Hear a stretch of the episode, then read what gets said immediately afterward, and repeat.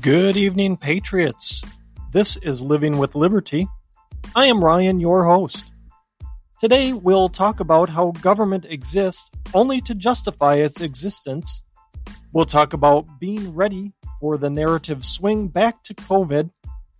And we'll finish up with how we need to allow for what whataboutism if we hope to converse in any meaningful way that changes minds.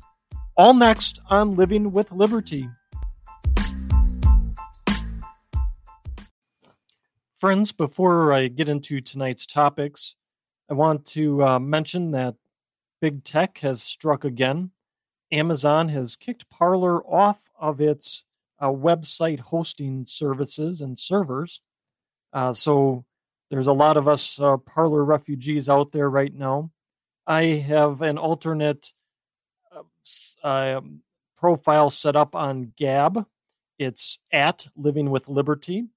I'm also on MeWe. Uh, if you search at Living with Liberty there, I will pop up uh, there as well. If you can't find me, please send an email. Uh, my email address is livingwithliberty at usa.com, and we'll get connected somehow, some way there. Uh, as as we go through this time, it's very important that we all stick together, that we all continue to try and find each other as as we mar- migrate between social media platforms as one is shut down and you know maybe another one isn't. Um, and i'll say it again it's it's important that we stop giving these companies money that hate us. Stop shopping on amazon. Convenience is no reason to give away our liberties by donating to companies that uh, just want to work to take our liberties away. So I wanted to open up tonight's show with that. Um, and now we'll jump into it. So, our first topic about government existing uh, government exists really to justify its own existence. If they didn't create numerous bureaucracies that they claim our elected officials claim to oversee, if they weren't busy schmoozing the lobbyists and donors for campaign money, it would be a part time job. Government is a barrier to living life, not an enabler. Dan Bongino made a point on his show last week that government is only in place to be a barrier. It's only in place to tell you no, and that it's really a power play with them. He's 100% correct. Government is there to tell you no. There's no more powerful word in any language than no. Why is that? It grants power. That's why. Think about it. You learn the power of no at an early age, almost as soon as you can talk.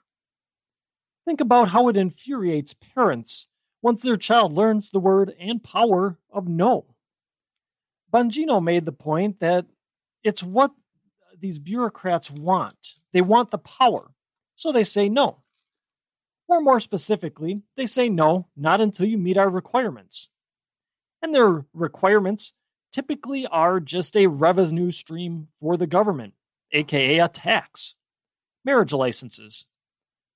Now, why the hell does the government need to be involved in granting you authority to marry?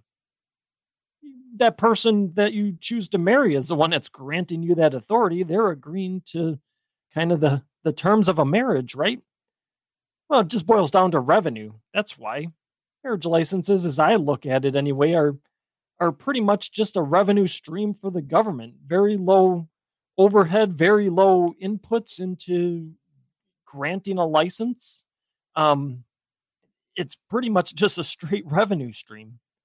Now, you can make a case for it providing some sort of legal premise to the marriage, uh, giving it some sort of legal legitimacy, and that it helps states take stock of their uh, citizens' life situations. Well, fine.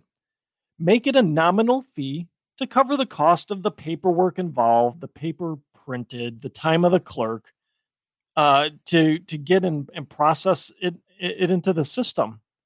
I look at this and it should be less than ten dollars. Yet, as I looked it up, the range of prices of a marriage license around the country is ten dollars to one hundred and fifteen dollars. Anything above $10 makes it nothing but a revenue stream.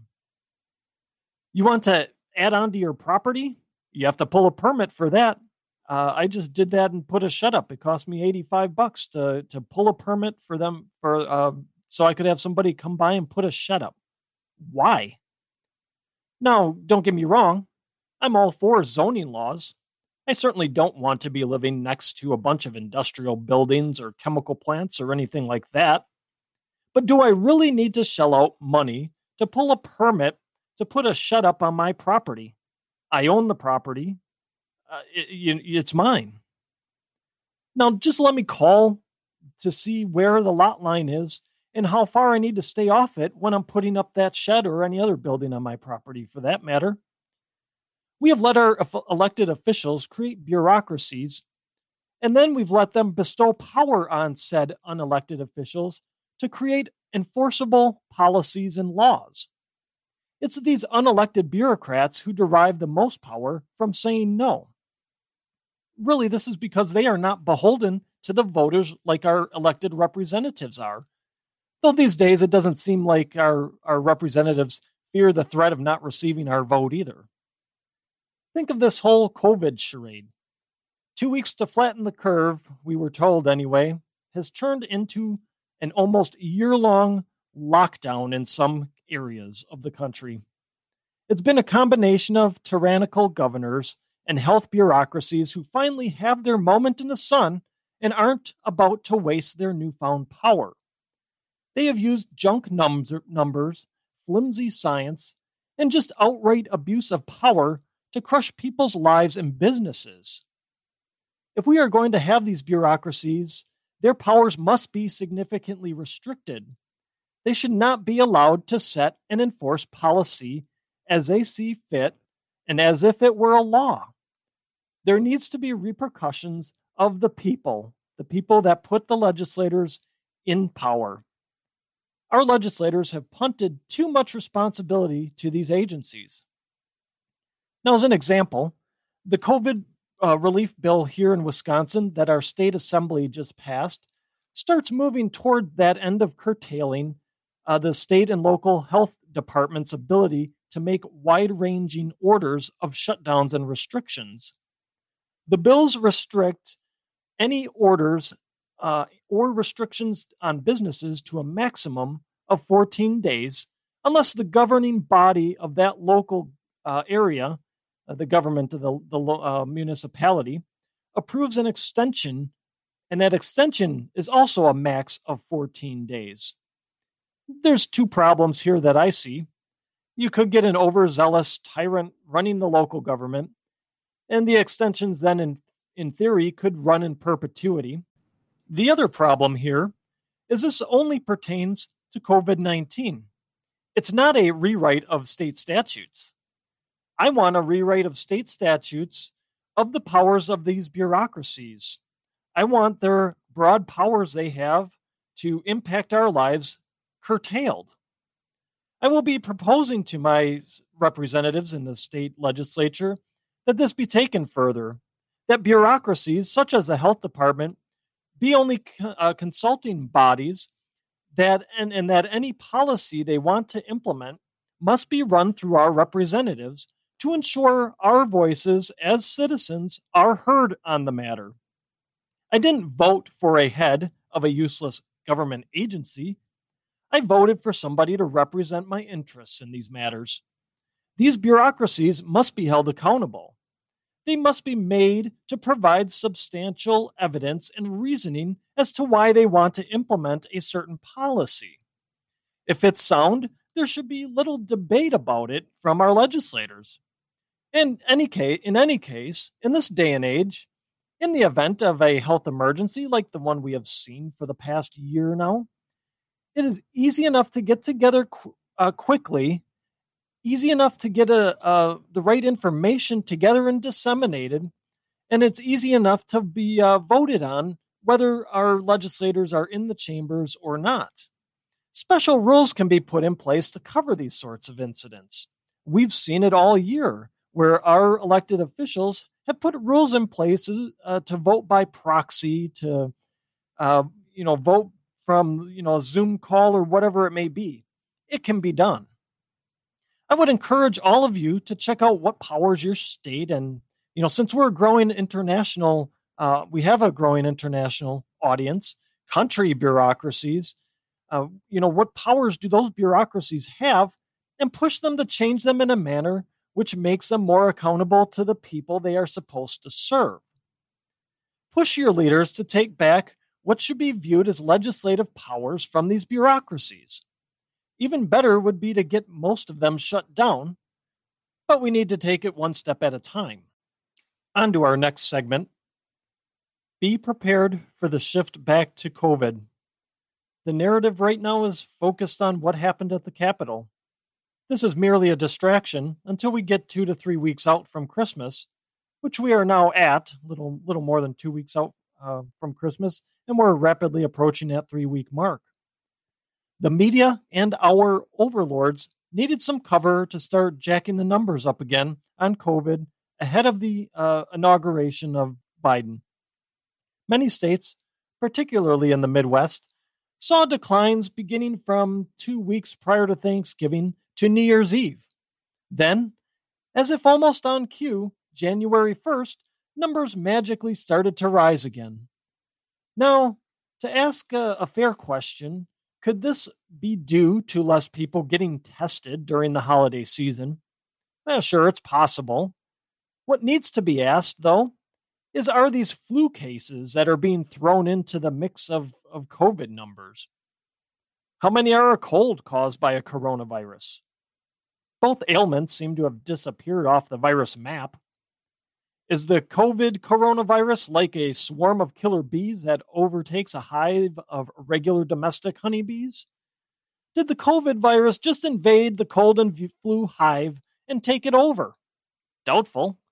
At this point, with the admission by the CDC that they really aren't counting flu cases this year, we have every right to be skeptical of the numbers and what we are being told about COVID. Also, don't forget this the COVID numbers weren't reset as they are with the flu year to year. So our officials just keep adding to the totals to continue to try and generate fear and justify their tyrannical behavior.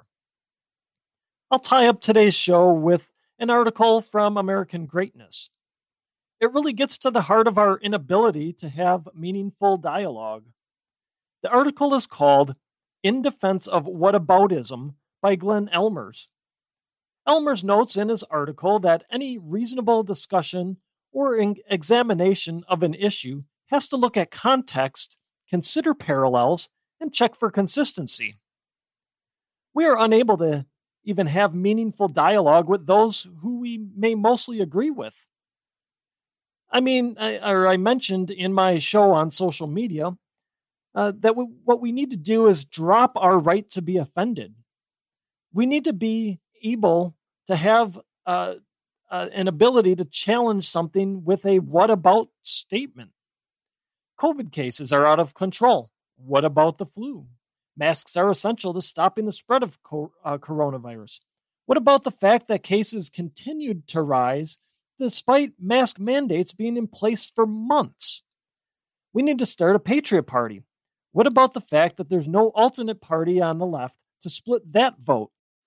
A what about statement is vital to getting us thinking about the alternatives that are out there. They get us to see the risks that we may have been previously blind to. But for a what about to be effective, for us to get the full value out of the dialogue, we must go into the conversation of the mindset that we don't know everything that we may be introduced to new information that may challenge our current understanding of things. It may challenge our current worldview. And we have to be okay with that. We need to have the mindset that any new information may be additive to our understanding of the world as it is. It also allows us to use a what about to verify new information presented to us. However, the only way this works the only way we are able to expand our knowledge and understanding is if we are not immediately dismissive when someone asks, What about? This is a sure way to shut down conversation and build a wall. we need to be able to fairly examine all information coming our way. Ellmers notes in his article that we need to have a way to talk to people in a reasonable way uh, so we can reach those who are not hardcore partisans. Our political situation is still very fluid. People are changing their minds and political opinions every week, Ellmers writes. That's a valid point. Those who aren't hyperpartisan or do not spend as much time researching and looking at the news are really the ones we could potentially target. These are the people who may just be the headline readers. Their worldview is going to be shaped only by headlines and news clips they, you know, see on CNN or or other news outlets. These are the people we need to give the deeper information to. These are the people we need to remain open to us to hear that deeper information. These are the people we need to persuade to take a deeper look at things.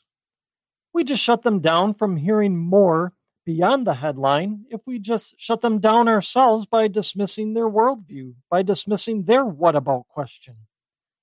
They will dig in more if we just totally dismiss that worldview. Ellmers puts it best no one has ever changed his mind in the long run by being bullied or deceived, or being told you can't make analogies. Friends, in this time of massive amounts of mis and disinformation, we need to be sure we are keeping the lines of dialogue open. We have those on the fence that we can still win to our cause. Not everyone has taken up a side yet. In order to win those on the fence, we need to listen. We need to be humble and know that we don't have all the information and that there is another side to consider. And we need to not be so quick to dismiss someone's position.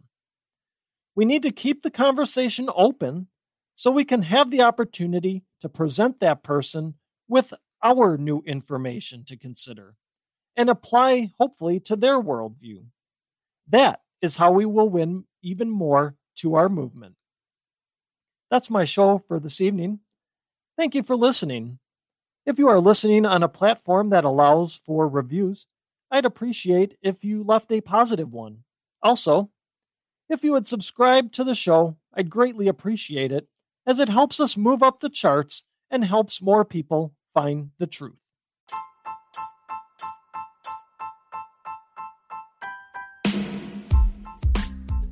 I appreciate you spending some time with me today. Please help me spread the truth by sharing my podcast with friends and family, as well as on your social media accounts. Also, I'd be so grateful if you subscribed to my podcast and signed up for notifications. In this time of social media uncertainty, it will help you stay updated with Living with Liberty. With Parler down, I can be found on MeWe by searching at Living with Liberty and on Gab. My handle there is at Living with Liberty. Liberty isn't a given. We must fight to protect it. Working together, we will do exactly that. Until next time.